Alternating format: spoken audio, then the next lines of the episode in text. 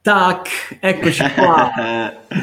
Sempre il nostro fantastico countdown, ci prendiamo il minutino per farvi connettere. Buon, buongiorno Giacinto, buongiorno a tutti. Buongiorno a te, buongiorno a tutti quanti. Questa terza giornata delle Week, questo mercoledì solare dappertutto, ma noi ci siamo dedicati questo mercoledì degli appuntamenti davvero da non perdere, Pasquale. Insomma, volevo un attimino insieme a te raccontare quello che sarà questa giornata che sarà piena di grandi interventi. È vero, è vero, giornatona, giornatona. Abbiamo sei interventi della AI Week più due workshop. Oggi davvero, davvero una bella giornata. Esatto, se è la prima volta che stai guardando un nostro video, sarà difficile, però può essere. Ma eh, ti raccontiamo brevemente che cos'è l'AI Week. È un post, una settimana in cui ci sono 35 speaker che si susseguiranno durante la settimana con interventi legati all'intelligenza artificiale. Andranno in diretta sui nostri canali, queste sono aperte al pubblico, quelle delle 9 di mattina ogni giorno è aperta al pubblico la presentazione e in più ci sono dei workshop durante la settimana, no Pasquale? E oggi ne avremo due che vi racconteremo a breve.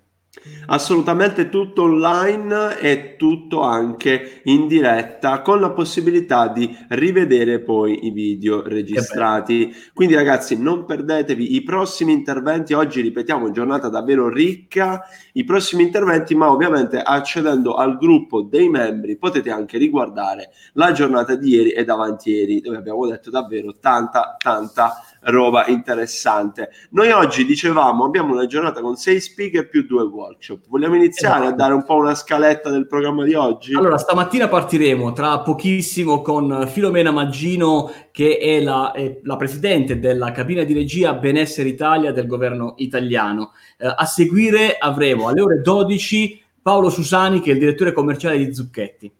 Esatto, ore 14 abbiamo Claudio Bottari che è il uh, Chief Innovation Officer di Kirei Group e poi ancora Roberto Calculli alle ore 14.30 CEO di The Digital Box. Alle 17 eh, ci sarà un momento di formazione in cui insieme ad Antonio Di Cecco della School of AI entreremo nel vivo di, eh, del, che, di che cos'è l'explainability eh, di, dell'intelligenza artificiale esatto. e quindi con lui scopriremo che cos'è questo argomento. E chiuderemo la giornata dell'area Pass Member della AI Week con Mario Moroni. Il suo intervento wow. sarà dedicato a trasformare il posizionamento del tuo uh, progetto con le AI, il progetto AI con podcast e contenuti video. Ricordiamo, come dicevamo poc'anzi, abbiamo anche due workshop in scaletta, ore 10.30 Esatto, alle 10.30 avremo un workshop di Ellisse, che è una società che eh, costruisce sistemi eh, per la connessione multicanale tra cliente e brand utilizzando l'intelligenza artificiale e alle 15.30 invece Pasquale? Tavola rotonda di comunicazione e intelligenza artificiale. Ah, Esattamente, parleremo con uh, Avas Life Milano e altri speaker. E altri speaker, parleremo di comunicazione, di intelligenza artificiale e di salute, di esatto. health, e quindi tutte queste aziende che si stanno innovando in questo periodo. Grandi interventi oggi, ma a questo punto Pasquale, io non vedo l'ora di presentare alla community Uh, il nostro ospite di stamattina che è Filomena Maggino. Ciao Filomena, eccoti qua, ben arrivata abbiamo il tuo microfono spento, per cui sì. dovresti trovare qui in basso. ecco, ecco. Adesso, adesso ti sentiamo. Buongiorno a tutti. Buongiorno a te, Filomena. Filomena. Il nostro invito davvero in un periodo particolarissimo per, tu- per, lei, soprattutto per la sua attività, ma oggi vogliamo parlare delle cose belle, vogliamo parlare di questa cabina di regia Benessere Italia che è stata voluta fortemente dal nostro Presidente del Consiglio ehm, Giuseppe Conte e che eh, insomma Filomena ha accolto l'invito. Io la prima domanda che ho per te è proprio questa. Come è successo? Cioè a un certo punto che ti ha chiamato Conte e dice Filomena, oh, dobbiamo creare questa cabina di regia? Beh, le cose partono molto da lontano. Intanto io parto dalla mia posizione di eh, professore di statistica alla Sapienza e poi a un certo punto, sì, in effetti il presidente mi ha chiamato, eh, mi ha chiamato per portarmi a, con lui a Palazzo Chigi come consigliere. Certo. E su determinati temi, temi sui quali io stavo lavorando da molti anni e continuo a lavorarci da molti anni, eh, oh, quasi 20, ehm, ovvero il tema del, del benessere, della qualità della vita, dal punto di vista statistico, ne stavo ragionando, certo. ovvero sulla eh, necessità eh, di dotare tutti noi, i paesi, ma anche i cittadini, di strumenti che consentono eh, di monitorare il benessere di, delle nostre vite del paese. Questi strumenti si chiamano indicatori e mh, mm, è un tema questo che eh, è politico, è sociale, ma è anche e soprattutto tecnico e in questo senso io me ne sono sempre occupata. Che bello, che bello Pasquale, riuscire a, a coniugare eh, il benessere in un momento, diciamo, storico, non pensiamo a questo, soltanto a questo momento pandemico, ma pensiamo al momento in cui ci troviamo, no? anche magari da diversi anni, un paese che eh, un po' sta soffrendo eh, la, la, crisi, di, questi, di que- queste susseguirsi di crisi. Allora, c- sapere che c'è gente da qualche parte eh, nel nostro paese che sta pensando invece al nostro benessere è qualcosa che a me personalmente fa star bene, soltanto il pensiero. Poi, insomma, siamo fiduciosi del fatto che in questa cabina di regia, adesso ce lo spiegherai e ce lo racconterai, si facciano delle cose interessanti. Ma eh, partiamo da eh, quali sono gli obiettivi, perché quando siete partiti recentemente, credo che fosse fine anno, quando il progetto è partito, la cabina di regia è partita, la prima cosa che avete fatto, avete delineato eh, le cinque aree no, di intervento su cui, diciamo, cinque capisaldi del vos- della vostra attività. Eh, vorremmo condividerle insieme a te. Beh sì, eh, vediamo intanto come mai cabina di regia. Ecco infatti. Eh, perché mh, fin dal primo momento in cui io ho cominciato a collaborare col presidente mi sono chiesta, e poi se, me lo sono chiesta insieme a lui, eh, come poter introdurre questo tema a livello di governo, ovvero quale poteva essere il ruolo che è essenziale da un certo punto di vista del governo nel promuovere il benessere del paese. Per fare questo ci siamo prima chiariti un po' le idee su cosa veramente eh, intendiamo per benessere e, e, quale poteva essere quindi lo strumento più adatto per promuoverlo all'interno di una struttura che è quella governativa che di fatto ragiona su tematiche un po' più vecchie eh, mm. dal punto di vista concettuale. Il, il, di fatto l'Italia è fortunata da questo punto di vista perché ha già un punto di riferimento, soprattutto in termini di definizione del benessere. Eh, non tutti sanno che l'Istat eh, do- ha dotato il paese di uno strumento che consente di monitorare il benessere eh, italiano eh, a, superando la logica del PIL. Okay. E questo strumento è complesso, si chiama BES, benessere equo e sostenibile. Eh, è formato non da un solo indicatore come, eh, come può essere il PIL, ma in genere faccio sempre la domanda, ma secondo voi quanti? Eh. Sono tanti, sono più di 130. Wow. sono 130 indicatori che sono stati identificati rispetto a segmenti del paese, perché nessun segmento deve essere trascurato nel momento in cui vogliamo monitorare il benessere. Certo, Pensate certo. che il, l'Italia con questo progetto è stato il primo paese al mondo a identificare fra questi segmenti, alcuni dei quali sono eh, comuni agli altri, salute, lavoro, eccetera, fra questi segmenti anche il paesaggio.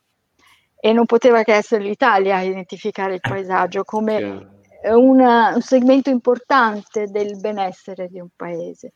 Bene, noi ci siamo quindi ispirati a questo progetto che viene di anno in anno aggiornato anche dall'Istat che l'ha predisposto insieme al CNEL. E io ho fatto parte della commissione scientifica che ha selezionato gli indicatori. E, ehm, dopodiché la prima ehm, impressione che si ha quando si, ci si confronta con questo tema multidimensionale è che eh, è la sua complessità. Cosa vuol dire complessità? Vuol dire che se eh, faccio anche un intervento, quindi parto dall'ottica di chi amministra, faccio un piccolo intervento in un settore, inevitabilmente avrò delle conseguenze dirette o indirette anche in altri. Quei segmenti certo. di fatto sono tra oh, loro okay. tutti collegati. Di fatto il governo è organizzato a segmenti, esattamente come il progetto BES a pilastri, quindi c'è il Ministero della Salute, dell'Istruzione, eccetera. Però eh, ne conveniamo tutti, tutti i settori sono tra loro collegati, come si è detto prima. Quindi ragionando ci siamo chiesti quale poteva essere lo strumento più adatto per poter promuovere il benessere. Lo strumento doveva essere innanzitutto molto vicino al Presidente, in quanto lui è sintesi dell'intervento di tutti i ministeri. E, e fra i vari strumenti che esistono e definiti a livello amministrativo, la cabina di regia ci è sembrato quello più adatto perché più snello, più agile, ma anche quello più vicino al presidente. Abbiamo deciso di chiamarla Benessere Italia anche per dare un marchio eh, deciso e chiaro su quelle, quelli che erano i nostri obiettivi, anche se qualche, devo dirlo, qualche giornalista ci ha preso in giro per questa denominazione. Qualcuno ha detto e continua a dire, eh, bene, a Palazzo Chigi hanno, hanno costruito una spa, e, beh, rivelando un po' di, diciamo, ignoranza nel vero senso della esatto. parola, cioè ignorare che, di che cosa veramente stiamo parlando certo. quando eh, ci stiamo dedicando al tema del benessere, che deve essere equo e sostenibile. Questi due aggettivi diventano qualificanti del benessere. Come è costruita la cabina? È, cost- è formata da tutti i rappresentanti fiduciari dei ministri. Quindi ciascun ministro ha un proprio rappresentante fiduciario all'interno della cabina. È affiancato da un comitato scientifico composto dai presidenti dei più importanti istituti eh, di ricerca pubblici, quindi presidente dell'Istat, presidente del CNR, presidente dell'Inps, presidente ISPRA, ora eh, puntini puntini per... Eh, chiaro, chiaro, sono chiaro. tanti. e, ehm, il, l'obiettivo qual è? Quello di eh, coordinare a livello orizzontale politiche complesse, politiche attive anche, nel senso di, eh, che, sono, che promuovono eh, il benessere. Il, ehm, il, decreto che ha istituito la cabina è stato firmato nel, nel giugno 2019. Okay. Nel luglio si è insediata la cabina insieme al presidente, poi sapete quello che è successo e poi sapete che sono successe anche altre cose. Questo vuol dire che la composizione anche della cabina in, in termini di rappresentanti dei certo. ministri ha subito diverse, eh, diversi cambiamenti e rimodulazioni.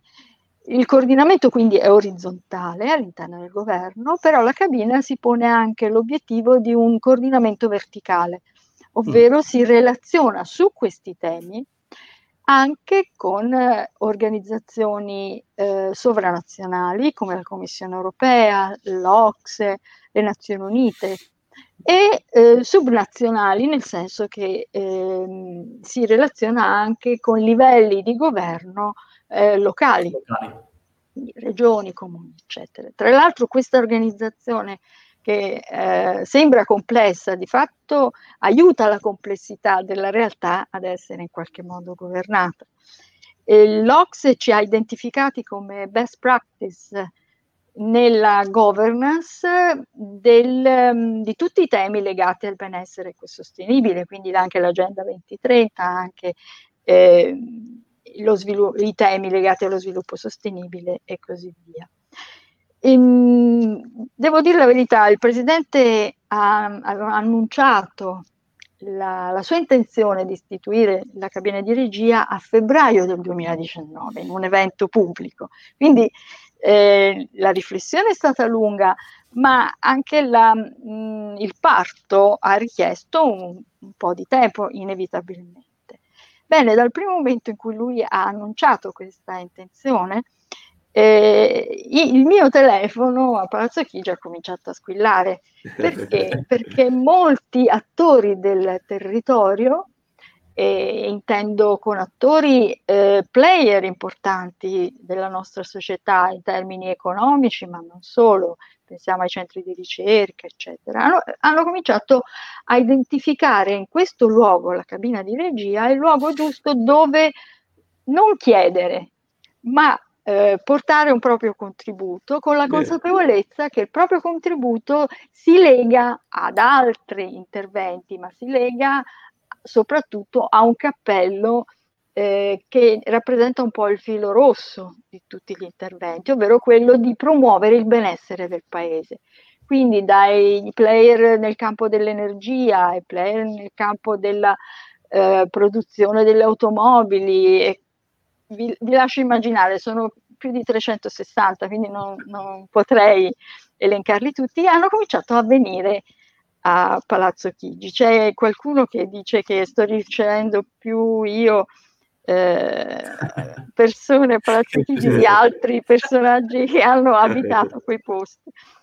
E il gruppo anche di lavoro si è arricchito perché ora una, eh, c'è il dottor Battistoni che è il vicepresidente, ho un gruppo di lavoro, farei torto a qualcuno se dimentico il nome, ma insomma sul sito del governo c'è la composizione della cabina come gruppo operativo, perché tutta questa macchina funziona se poi ci sono delle persone che fan, lo fanno andare avanti. Certo. Diciamo c'è stata anche molta sensibilità eh, anche da parte del Parlamento, ci hanno chiesto audizioni, quindi siamo andati anche in diverse commissioni parlamentari a illustrare il nostro lavoro. E, ma tutta questa attività che quindi ci ha guidato da più di una, da un anno più o meno, Circa, sì.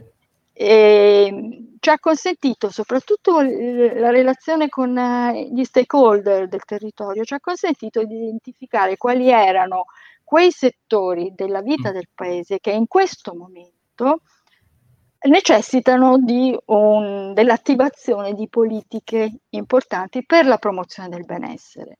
Quindi è come dire, ci sono dei punti nevralgici che vanno toccati in senso positivo per attivare in qualche modo la vita del paese in termini di produzione di benessere.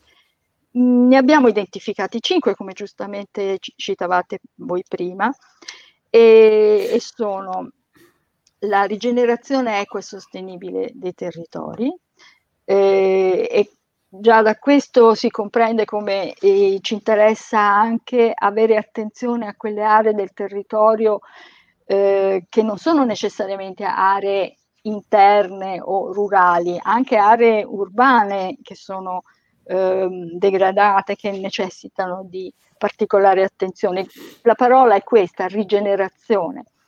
Un'altra eh, linea strategica, eh, linea, quella che abbiamo chiamato poi linea programmatica, è quella della coesione territoriale e quindi il ruolo che la mobilità gioca nella coesione territoriale, ecco, intendendo esattamente, cioè il fatto mh, di eh, tutti noi siamo consapevoli dell'importanza della mobilità, che la mobilità ha nella vita di tutti noi. Assolutamente. E, e, questa, e le decisioni che vanno prese in questa ottica sono decisioni che devono tener conto, devono mettere al centro innanzitutto gli individui e tener conto delle condizioni ambientali. Questo vuol dire che ehm, faccio un esempio forse banale, ma per rendere l'idea, che l'obiettivo non è tanto quello di dire portiamo la, l'alta velocità dappertutto, anche perché questo, come giustamente dicono anche le ferrovie, eh, non consentirebbe più di parlare di alta velocità, perché non lo normale. Normale, eh, diventa normale per ma, tutti. Ma di porre al centro le comunità che abitano il certo. paese e renderle eh, e consentire loro di muoversi. Di è vero, è vero, diciamo maniera... partire da partire dal bisogno primario che è quello di muoversi e quello di collegarsi. Poi dopo se è, in maniera, se è in maniera alta velocità o comunque con una vediamo. velocità, lo vediamo, lo vediamo, certo lo condivido, esattamente, esattamente. Un'altra linea strategica è quella della eh, transizione energetica, è diventato una, un tema che sembra ehm, segmentale, cioè sembra dedicarsi a un'unica questione di fatto, per le sue implicazioni e le conseguenze tocca un po' tutti i, i centri nevralgici del paese, fino a toccare la vita individuale delle persone. Non si può da un giorno all'altro dire non usiamo più questo, usiamo questo, dobbiamo pensare a una transizione, ma soprattutto dobbiamo pensare anche ad avere più disponibilità in termini di fonti energetiche, perché questo di fatto rappresenta non solo benessere per il paese, ma anche sicurezza del paese. Certo. Un altro eh, tema, eh, un'altra linea strategica è quella che abbiamo chiamato economia circolare, è un tema di cui si sente parlare molto, eh, però noi l'abbiamo declinato in un altro modo, ovvero economia circolare in fondo è un efficientamento di un processo, è un processo che non deve più produrre tante scorie, eccetera, tutto quello che sappiamo. Di fatto noi ci siamo chiesti, sì, ma ciò che viene prodotto grazie a questo efficientamento è qualcosa che deve, davvero produce benessere per i cittadini? Vi faccio un esempio che può essere anche oggetto di discussione, però eh, rende molto l'idea di quello che Vai. vogliamo dire. Eh, l'ho presentato anche in altre occasioni pubbliche, cioè ehm, ho assistito alla presentazione di alcuni progetti di economia circolare anche a Palazzo Chigi in alcune commissioni e mi ricordo uno che mh, mi è rimasto impresso, cioè mh, l'allevamento dei maiali. Mm. Efficientamento dell'allevamento, bellissimo progetto, ma alla fine io ho chiesto, ma scusate, eh, siamo sicuri che abbiamo bisogno di tutti questi maiali? Fa, ovvero produce davvero benessere, questo benessere ai cittadini. La lascio come domanda, perché deve essere una domanda, deve portarti esatto. a riflettere tutto questo. Questo è un esempio forte, però mh, se lo riportiamo poi ad altri settori che possiamo classificare come economia circolare, la domanda è pertinente sempre. L'ultima linea strategica è quella che abbiamo chiamato qualità della vita e, e, sviluppo umano. È un po' un contenitore, l'attenzione qui è portata più all'individuo, al, al, alla, su, alla, promozione del suo benessere individuale che si coordina ed è in armonia con anche il benessere della comunità e il benessere anche dell'ambiente in cui noi viviamo. E in questo senso ci siamo posti alcuni temi importanti, per esempio il tema dei, dei tempi di vita e la crisi ci ha fatto riflettere molto. È vero, è vero, questo. è vero. E è anche un altro, un altro, tema importante sul quale abbiamo riflettuto ultimamente, quello della, dell'alimentazione, quello degli stili di vita, quello della, della, formazione che deve essere una formazione continua e non solo legata a alcuni anni, seppur molto importanti e fondamentali della nostra vita. E, e quindi un contenitore nel quale cerchiamo di promuovere questi temi.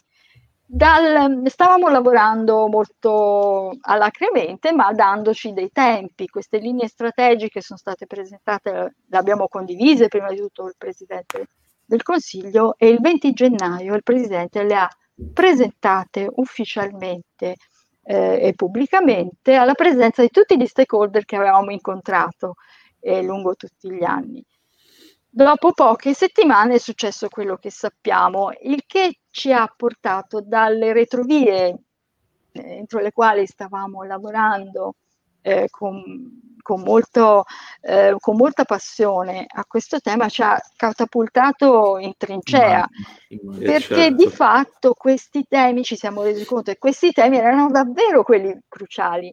Se noi ci riflettiamo bene, avevamo identificato quei punti eh, fragili che andavano in qualche modo eh, curati, corretti eh, e che forse eh, proprio perché non erano stati curati negli anni passati hanno aggravato una epidemia che poteva forse, eh, usiamo sempre il dubbio in questi casi, poteva essere in qualche modo controllata. Pensiamo agli stili vi- di vita, pensiamo all'alimentazione che molti ci stanno dicendo quanto è importante è per... Ma pensiamo anche alle mh, mm, residenze degli anziani. Nella prima eh, linea strategica che eh, vi ho illustrato è compreso anche questo, eh, questa idea, ovvero quello di consentire alle persone e anche agli anziani di eh, poter continuare a vivere nell'ambiente eh, a loro più familiare, quindi poter continuare a essere legati alla propria rete sociale. E questo è possibile se si aiutano anche in termini di tecnologie, quindi arriviamo anche al tema del vostro, delle vostre iniziative. Se le tecnologie consentono anche persone fragili, quindi anziani ma non solo, di continuare ad abitare nel proprio ambiente. E, e, e questo tema ci siamo resi conto immediatamente che avevamo ragione, perché abbiamo visto come uno dei punti eh, de- decisamente, eh, che decisamente hanno favorito poi l'epidemia è, è, stato proprio quello delle comunità obbligate, potremmo dire, l'ospedale, esatto, sì. la comunità degli anziani, eccetera.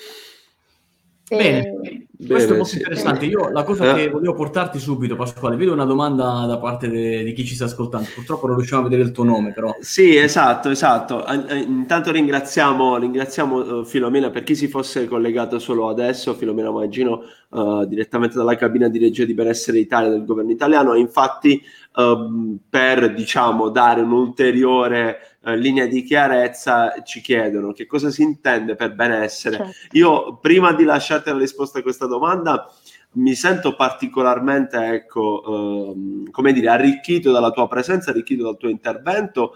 Mi hai lasciato già il segno dicendomi che c'è un indicatore del benessere dell'Italia, del paese in cui, in cui vivo, e non è il PIL, non è, la, non è solo una ricchezza economica. Già questo mi ha dato, mi ha dato grande, grande insomma, eh, orgoglio e quindi ti lascio la risposta per questa domanda. Quindi, che cosa intendiamo con benessere e quindi uh, benessere, benessere della cabina di regia?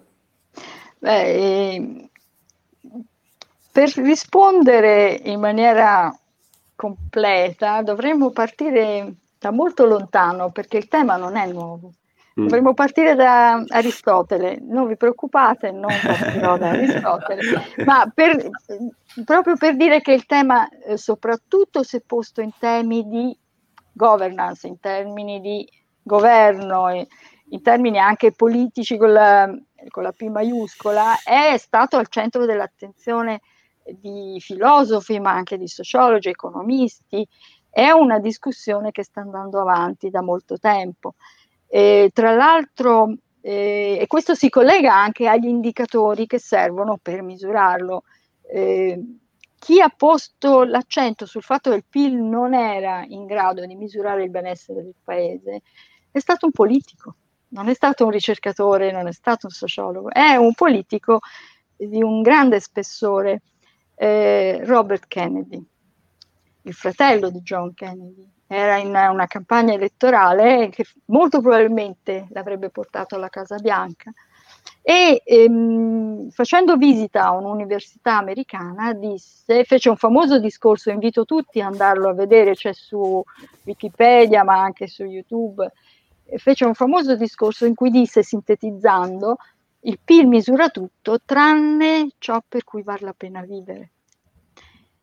E, e, quindi descrisse che cos'è il benessere. Il benessere è individuale, cioè il, il fatto di riuscire a vivere in un ambiente sano, eh, riuscire ad avere una salute, salute eh, che gli consenta di essere anche autosufficiente, di avere una formazione che gli consenta di fare le scelte, ma anche e soprattutto, e qui si passa dal livello individuale a quello di comunità, di legarsi alle altre persone di legarsi all'ambiente ed è, e vivere in armonia con, eh, con tutti questi a, vari ambienti eh, che viviamo. Un po' è come eh, pe- possiamo pensare, os- cercando di osservare il benessere di un, di un paese, che di fatto la comunità umana abita su un pianeta, quindi il, in un certo senso è questo il vero limite nostro, eh, siamo su un pianeta che ci consente di vivere e dobbiamo quindi consentire a noi al pianeta di mantenere certe condizioni che ci aiutano a vivere. In questo senso l'ambiente è importante. In questo ambiente, su questo pianeta, insistono varie comunità.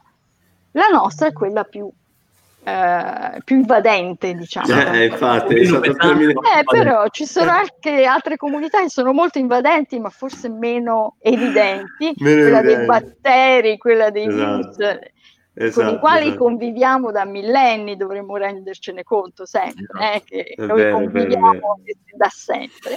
E, e, dobbiamo, ecco il motivo del benessere, dobbiamo imparare a convivere, imparare a convivere in modo che un elemento eh, provochi e produca benessere anche all'altro. Questo in termini di equilibrio, equilibrio che io, a me piace leggere in termini di armonia l'armonia fra le varie comunità.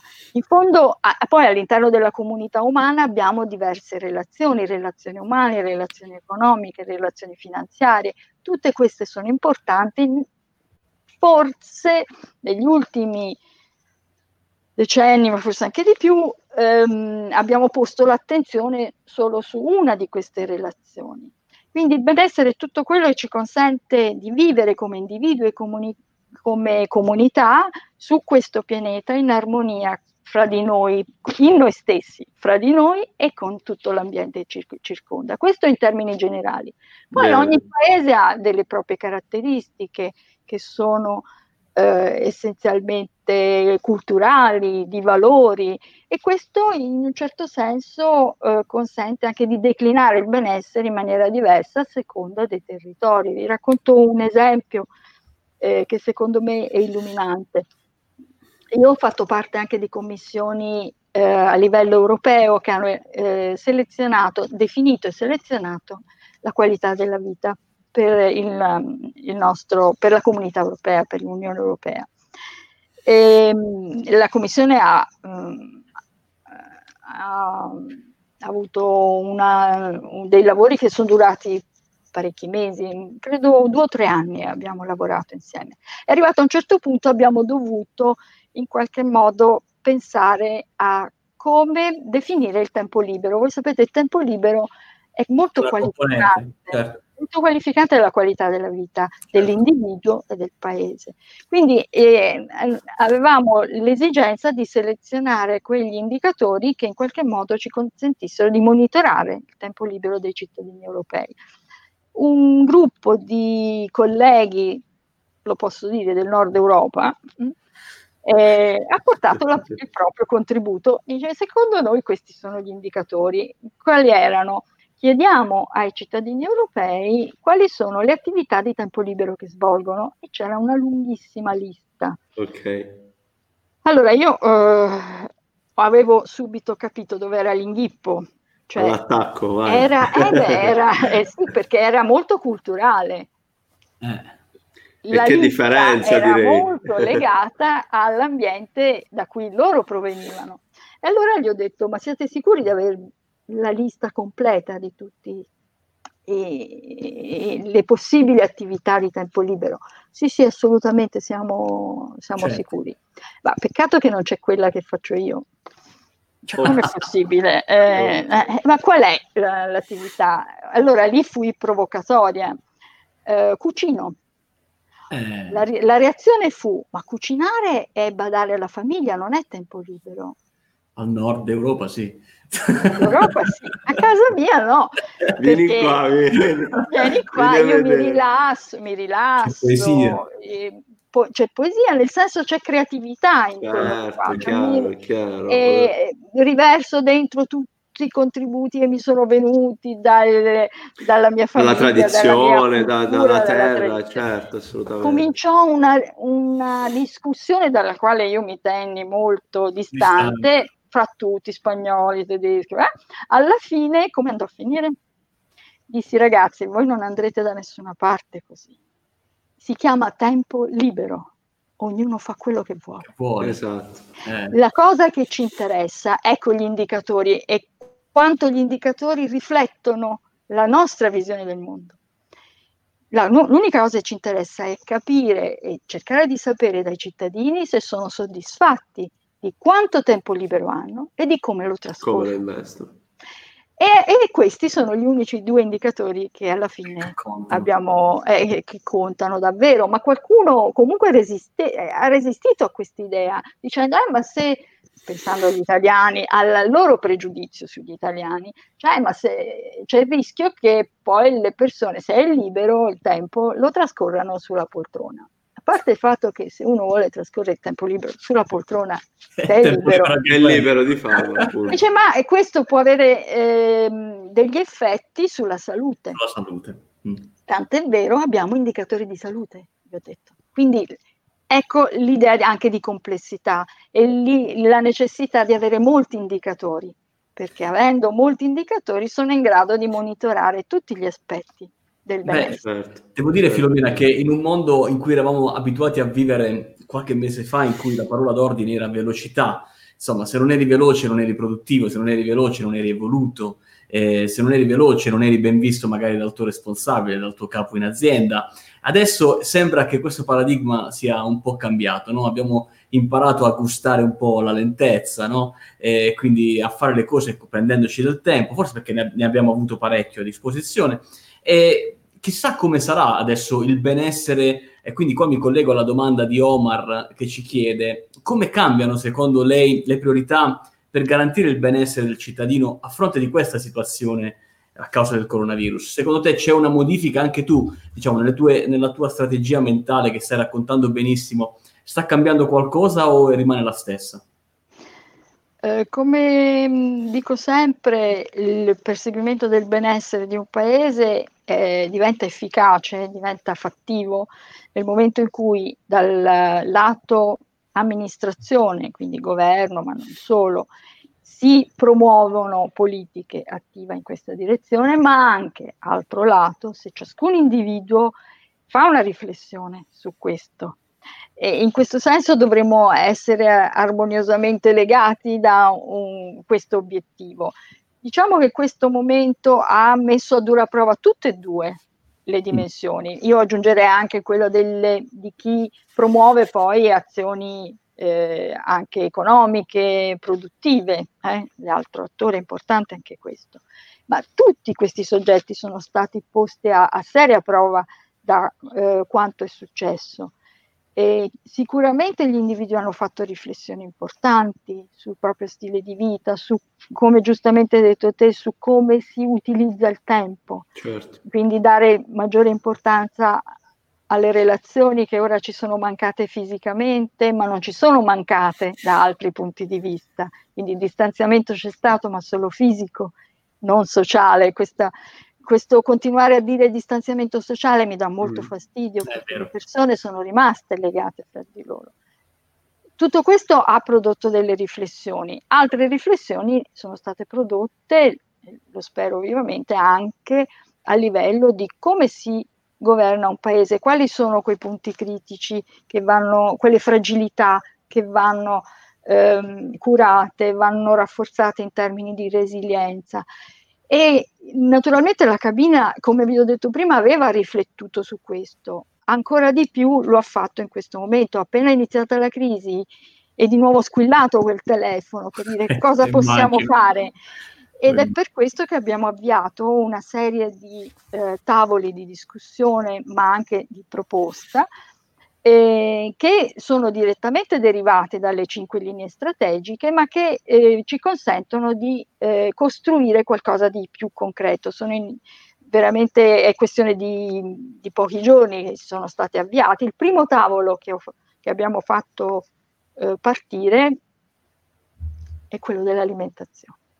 Ecco. Cioè il, il, pensare, il riflettere, grazie a esperti in questo campo, a come eh, niente di nuovo, eh, ma riflettiamoci e magari troviamo anche le azioni che consentano di promuovere questo tema nel nostro paese, come l'alimentazione possa in qualche modo renderci più resilienti, più in grado di affrontare anche l'arrivo di un altro virus dopo tutti i miliardi di virus che comunque ci hanno, continuo a dire, certo, certo, certo, certo. E non, è, non è stato sicuramente il primo, assolutamente. Allora, qui c'è Clara, insomma, che ti fa i complimenti e dice parole, se, come sempre, molto chiare e importanti per farci capire quanto siano importanti oggi questi argomenti. Assolutamente, eh, Clara, siamo d'accordo con siamo te. D'accordo io, con te. Io porterei un attimo sul tema Uh, resterei con te tre ore a parlare. Eh, sì, non, nas- non, te l'ho nascosto anche nelle prime telefonate che ci siamo fatti, insomma. Ehm, però proviamo a immaginare il concetto del tempo libero a cui abbiamo già fatto riferimento, il concetto del benessere e il concetto di innovazione, insomma, come questi tre elementi, compresa anche l'intelligenza artificiale, secondo te può eh, beneficiare, no? il benessere può beneficiare di, questo, eh, di questa innovazione, perché molto spesso eh, sarà il termine intelligenza artificiale, ci lascia pensare a qualcosa di artefatto, qualcosa che ci fa male, piuttosto che farci bene. Ecco perché abbiamo voluto questo momento insieme a te per riflettere insieme su quanto invece queste tecnologie, e l'attendo da te la conferma o la smentita, invece possono davvero darci una mano a crescere nel benessere. Eh, devo confessarvi una cosa, in una delle primi incontri che ho avuto col presidente, in cui ci scambiavamo un po' di opinioni sulle cose da fare, io gli scrissi su un foglio e glielo feci vedere. Che ne dici di sviluppare questo tema? Algoritmi, etica e diritto. Fu uno dei primi temi che eh, ho proposto a lui. E fu molto d'accordo su questa, questa proposta, tant'è vero eh, mi spinse anche a eh, promuovere un evento. Nel marzo del 2019 eh, ho organizzato al Senato una, un evento proprio su questo tema, algoritmi, etica e diritto, portando a riflettere sia tecnici che operano in questo campo, quindi ingegneri, informatici e quanto voi meglio di me sapete, ma anche giuristi, ma anche chi si occupa di etica, che vuol dire anche antropologi, tutto ehm, il parterre de roi che potete immaginare. Questo evento, tra l'altro, ehm, svolto in una sede del Senato che ehm, chi organizza eh, questi eventi in quei luoghi mi hanno detto non avevano mai visto quella sala tanto piena. Wow su questo tema, il che eh, rivela un vero interesse non tanto sulla questione tecnica, ma sulle implicazioni, esattamente come dicevate voi ora, quali sono le implicazioni delle tecnologie, eh, quindi algoritmi intendendo proprio quel eh, punto estremo del, della, della tecnologia, quali implicazioni hanno sull'etica e quindi dopo aver capito questo, come tutto questo può confluire all'interno di una norma. E, mh, ci sono state anche presentazioni pi- piuttosto importanti, stiamo cercando anche di pubblicare gli atti, siamo molto in ritardo, ma perché altre questioni ci hanno preso un po' la mano. E, mh, diciamo che in quell'occasione la riflessione sull'algoritmo eh, fu pregnante e il succo del discorso qual è stato?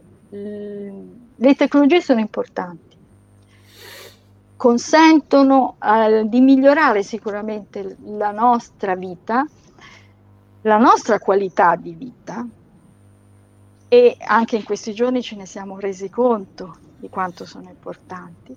Naturalmente tutto questo deve essere armonizzato con i nostri valori, con la nostra, in questo senso anche etica anche perché l'algoritmo cerca di in qualche modo eh, descrivere eh, dei comportamenti in qualche modo eh, ehm, catturarli in una descrizione matematica.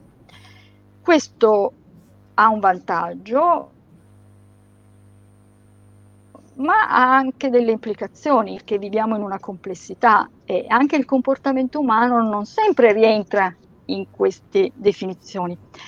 E anche perché il comportamento dipende molto dall'ambiente in cui siamo, dalla contingenza in cui siamo e la contingenza potrebbe essere anche qualcosa di non conosciuto prima. Okay. Quindi se l'algoritmo si basa molto sull'esperienza passata, come di fatto è, potrebbe trovarsi davanti a dei comportamenti e non riuscire a classificarli in qualche modo. Quindi il primo problema da affrontare è quello della complessità L'altro è quello della impredicibilità del comportamento.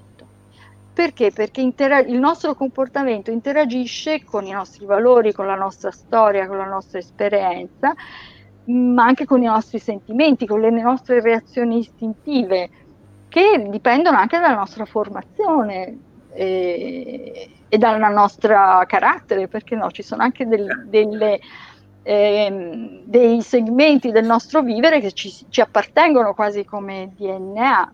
E quindi ehm, diciamo che rispetto agli algoritmi è importante eh, sono importanti in quanto facilitano e, e ci consentono la promozione del nostro benessere. Non possono sostituire completamente quanto è la, eh, il nostro veramente, la nostra veramente essenza, quella di esseri umani, che, di essere multidimensionali, che hanno proprie esigenze, hanno propri valori, hanno proprie aspirazioni e, e questo non può essere sempre controllato e mm. incanalato in descrizioni algoritmiche. L'algoritmo ci deve, ci deve, aiutare, questo assolutamente perché ci alleggerisce di, eh, per, su decisioni che possono essere ripetitive, possono essere anche eh, non completamente controllate dalla nostra percezione, perché noi selezioniamo molto nel nostro vivere le informazioni che ci arrivano. Un algoritmo ci consente di controllarle un po' tutte, quindi la, l'armonizzazione anche qui tra le nuove tecnologie e nostra, la nostra essenza del vivere è necessaria perché questo strumento la, che noi eh, identifichiamo come l'algoritmo, ripeto, come nodo più importante rispetto alle tecnologie, eh, ci consente davvero di eh, vivere meglio. Eh? Poi alla certo. fine è questa la questione. Assolutamente, bene, sono bene. contento della tua risposta. Tra l'altro, nel frattempo, poi anche il governo ha messo giù le linee guida dell'intelligenza artificiale, insomma, esatto. per, per, dare a tutti quanti l'indicazione di come effettivamente può essere e deve essere qualcosa di molto utile a tutti quanti noi. Eh, la mia successiva domanda invece, Filomena, è rispetto al confronto tra il nostro paese, l'Italia, e quello che succede nel mondo in termini di benessere. Secondo te eh, ci sono dei paesi che possono essere presi ad esempio rispetto a questo comportamento oppure siamo noi italiani ad essere l'esempio per gli altri? Ma, ma non parliamo di esempi, parliamo di, singola, di specificità. Specificità, certo ognuno ha la propria storia, la propria cultura ed è importante tenerne conto, non si può fare a meno buttare all'aria una, un proprio sistema di valori. Assolutamente. No, non è possibile perché poi si scimmiottano gli altri, non è che si importa una qualità della vita definita in altri paesi, oppure noi non possiamo esportare la nostra. Ecco perché, e qui la statistica ritorna sempre in ballo, ecco perché ritengo veramente fuorvianti quegli esercizi di eh, misurazione del benessere che puntano a mettere in graduatoria i paesi. Qui si vive meglio. Eh, eh, siamo abituati insomma a vedere Anche le varie perché l'esempio che ho fatto prima delle selezioni degli indicatori, si capisce che le graduatorie sono effetto degli, degli indicatori che si selezionano. E chi cioè, li seleziona? Gli uomini. Eh. che poi appartengono a una cultura o a un'altra. Quindi è un po' cioè. un imporre, non direttamente, ma un imporre un certo modello. Vi racconto un episodio che un po' caratterizza Mm, fa capire bene questo discorso. Alcuni anni fa eh, io ho abitato per molti anni a Firenze e ho lavorato nel, eh, ero professore all'Università di Firenze e in, organizzai una volta un evento insieme al rettore eh, invitando la figlia di Gregory Bateson, che è un famoso filosofo che è tornato molto di attualità ultimamente.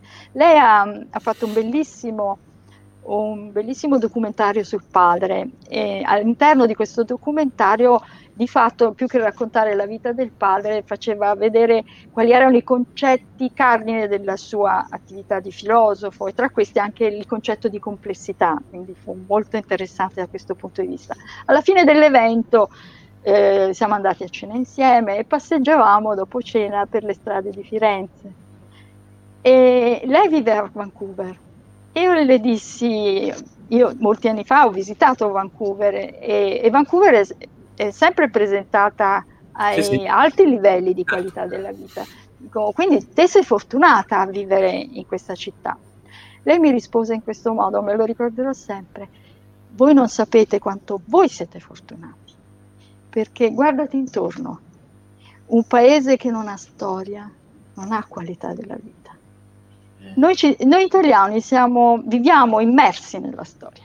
in qualsiasi eh, paese, paese sì, sì. assolutamente, abbiamo segni del passaggio della storia, ma li abbiamo così introiettato, ce l'abbiamo dentro, che non ce ne rendiamo neanche più conto che è quello è un edificio eh, del 1200. A Washington una volta un mio collega mi portò davanti a un edificio e mi disse guarda questo è del 1600 e io gli dissi guarda io vivo in una casa Ci del 1200 eh, ancora precedente del 1200 e che dice vabbè non ho, non ho partita no, del, della serie ci viviamo talmente dentro che a volte non la non la percepiamo. E la storia è importante perché è il nostro DNA che ci portiamo dietro ed è quello che poi consente di declinare la nostra eh, qualità della vita, che non è quella del 1200 naturalmente. Certo, certo, certo, ma, ma ci consente di capirla e di promuoverla oggi anche attraverso le nuove tecnologie.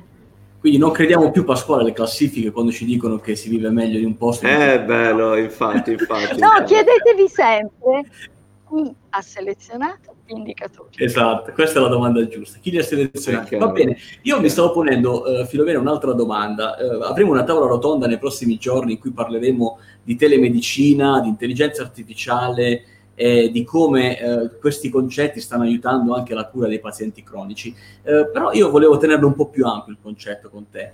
Secondo te la telemedicina, cioè insomma ultimamente se ne sta facendo un, un largo uso eh, diciamo, uno degli effetti positivi eh, a mio riguardo eh, di quello che ci porteremo, ci resterà di questo coronavirus. Può, secondo te, questa tecnica, questa nuova tecnica di, di controllo del paziente a distanza o di connessione tra il paziente e la, diciamo, il, il, proprio medico, no? eh, può essere di aiuto anche questa a far crescere il benessere di entrambi eh, gli attori, quindi sia il paziente che il medico? Beh, diciamo che la realtà ce l'ha già raccontata questa cosa. Eh, Quanti medici si sono ammalati proprio perché avevano eh, giustamente con spirito di servizio eh, fatto interventi in prima, in prima linea. È chiaro che un primo, un primo passaggio mh, poteva essere utile, quello del, della persona che sta a casa, che ha i primi sintomi, che ha Uh, può collegarsi con il proprio medico e cominciare a interagire in questo modo, evitando magari il contatto che può portare problemi o anche direttamente con l'ospedale, mh, fa capire quanto la tecnologia è potenzialmente importante, lo è sicuramente già da, es- da adesso, ma potenzialmente molto importante. Però ci porta anche a riflettere su un'altra cosa ehm, forse dobbiamo pensare a un intervento eh, dove la salute non c'è più, hm, perché la sanità è questo, dove la Chiaro. salute non c'è più, c'è la sanità. L'intervento cioè va un po' ridisegnato anche il, eh, questo approccio, ovvero deve essere più diffuso. Eh, per motivi che non stiamo qui a mh, mm, discutere, ma lo sappiamo che, eh, che, cosa è successo. È successo che molti hanno, eh, hanno accorpato gli interventi sanitari in grandi centri. centri. Ah, sono stati chiusi molti ospedali, eccetera. Forse, forse, eh, io me lo chiedo e lo pongo come domanda, dobbiamo ridisegnarla questa, eh, questa eh, descrizione della sanità? Dobbiamo ehm, pensarla più diffusa. Ecco, in questa direzione forse la tecnologia è proprio lo strumento che ci consente di farlo. In questi giorni mi stanno facendo vedere molti strumenti che vanno proprio in questa direzione, eh, che andrebbero promossi tutti, tutti eh, prodotti del genio italiano, eh, diciamocelo, esatto. perché il genio italiano Assolutamente. non manca mai in questi ambiti, ci eh, ci autoflagelliamo per problemi quando invece siamo veramente ricchi anche di geni e di genio in generale. E molti di questi strumenti li vedo proprio inseriti in una ridefinizione dei servizi, nei quali dei punti nodali sono rappresentati anche da strumenti come questi. Quindi assolut- assolutamente. E allora eh, io ho un'ultima domanda per certo. te, Pasquale, se tu ne hai una, però io non vedo l'ora di fartela questa. Vai, vai, vai, vai. Sì, sto seguendo. Sto il seguendo. governo della, del benessere, insomma, di questa cabina di regia che è un titolo bellissimo, bellissimo, davvero bello. Eh, come te lo immagini il nostro paese da qui a due anni? Eh, e secondo te eh, questa cabina di regia potrà sopravvivere eh, a un, un, eventuale cambio di, di, governo? Cioè sarà un punto di riferimento nel nostro paese o è una stupenda iniziativa eh, di un presidente del Consiglio che magari sarà dimenticata dal prossimo? Allora, parto dalla seconda. Vai. Eh, è sicuramente una bellissima iniziativa dell'attuale Presidente del Consiglio che ha sempre de- detto, quando ha presentato la cabina, che deve diventare strumento dei presidenti, di chiunque va a eh, abitare quel palazzo, cioè uno strumento nelle mani dei presidenti che in questo modo ehm, possono governare la complessità e la complessità è data dall'obiettivo che abbiamo. L'obiettivo eh, dovrebbe essere comune a, a tutti. Esatto. Quello del Chiaro. promuovere il benessere del paese, in questo senso. E allora eh, l'auspicio è proprio quello di rendere questo strumento permanente. Ci stiamo muovendo, ma diciamo che anche una pressione dal basso consentirebbe questo. Quindi tutti insieme dovremmo dire ci, eh, questa... ci va bene, è questa. esatto, esatto, esatto, esatto, esatto. È la, la prima che... domanda, sì, scusa. Eh. Da vai, qui a due anni, da qui a due eh, anni. Da qui a due se... anni, allora, eh, come statistica sono sempre prudente sulle previsioni, oh. ma soprattutto dobbiamo renderci conto di una cosa, il futuro sarà e dipenderà dalle decisioni che prendiamo oggi e le decisioni che possiamo prendere oggi sono tante. Sta a noi decidere quale sarà il nostro futuro. Molto interessante. Allora, Pasquale, io, io, ho già deciso, eh, ho già preso una decisione per il mio benessere, diciamo, ne prendo una dietro l'altra. Probabilmente dovrò seguire il tuo primo consiglio, quello che hai detto, che su cui state lavorando, che è l'alimentazione, dove un po' tutti siamo, siamo presi ancora una volta dalla frenesia di di nutrirci più che eh, di assumere eh, cibo, no? C'è questa, questa voglia di, di, mangiare. Su questo potrò lavorare, non so tu Pasquale, su che cosa, tu sei un essere perfetto. Non è vero, non è vero, assolutamente. For, forse ha un occhio di riguardo in più sull'alimentazione, ma figurati, non esiste. Esatto, non esatto. Non Va bene, Filomena, per noi è stato davvero un piacere eh, fare questa chiacchierata con te. Assolutamente. Ringraziamo a nome di tutti quelli che nel frattempo ci hanno messo cuoricini, abbracci e baci. Tantissimi, tantissimi, tantissimi complimenti sui social, infatti ti ringraziamo anche a nome di tutti i ragazzi e tutti quanti quelli che ci hanno seguito, quindi davvero grazie Filomena. No, sono io, sono io che ringrazio voi per avermi coinvolto in questo evento e anche per avermi dato questo spazio, non sempre è possibile eh, descrivere quanto si sta facendo con questa granularità. Quindi vi ringrazio e spero che rimarremo in contatto e ringrazio tutti quelli che ci hanno seguito. Assolutamente. Ancora un abbraccio. Ci vediamo. Buona giornata, buona giornata, ciao. Buona, buona giornata. Ciao. Anche a voi e complimenti per eh, l'iniziativa che avete preso. Grazie. Grazie. Ciao Filomena.